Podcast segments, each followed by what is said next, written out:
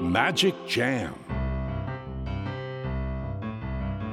スヌーピー。それはチャールズ・シュルツが1950年から50年もの間描き続けたアメリカの漫画「ピーナッツ」に出てくるオスのビーグル犬。主人公の少年チャーリー・ブラウンの飼い犬です。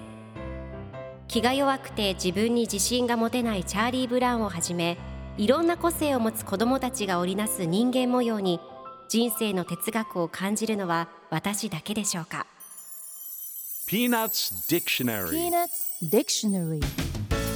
Peanuts Dictionary このコーナーではスヌーピーを愛してやまない私高木マーガレットが物語に出てくる英語の名台詞の中から心に響くフレーズをピックアップ。これを聞けばポジティブに頑張れる。そんな奥の深い名言を分かりやすく翻訳していきますそれでは今日ピックアップする名言はこちら。Typical reaction of a non-jogger. Typical reaction of a non-jogger. ジョギングをしない人の典型的な反応だね。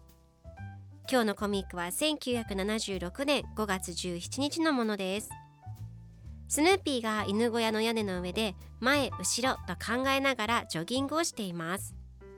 するとそこにチャーリー・ブラウンが餌を持ってきて朝ごはん前の23インチのジョギングが本当に役に立つとは思えないねと言うと。最後のコマではスヌーピーがジョギングをしない人の典型的な反応だねと考えています。では今日のワンポイント英語はこちら。typical 典型的なという意味です。今回のコミックでは typical reaction of a non-jogger と出てくるのでジョギングをしない人の典型的な反応だねという意味になります。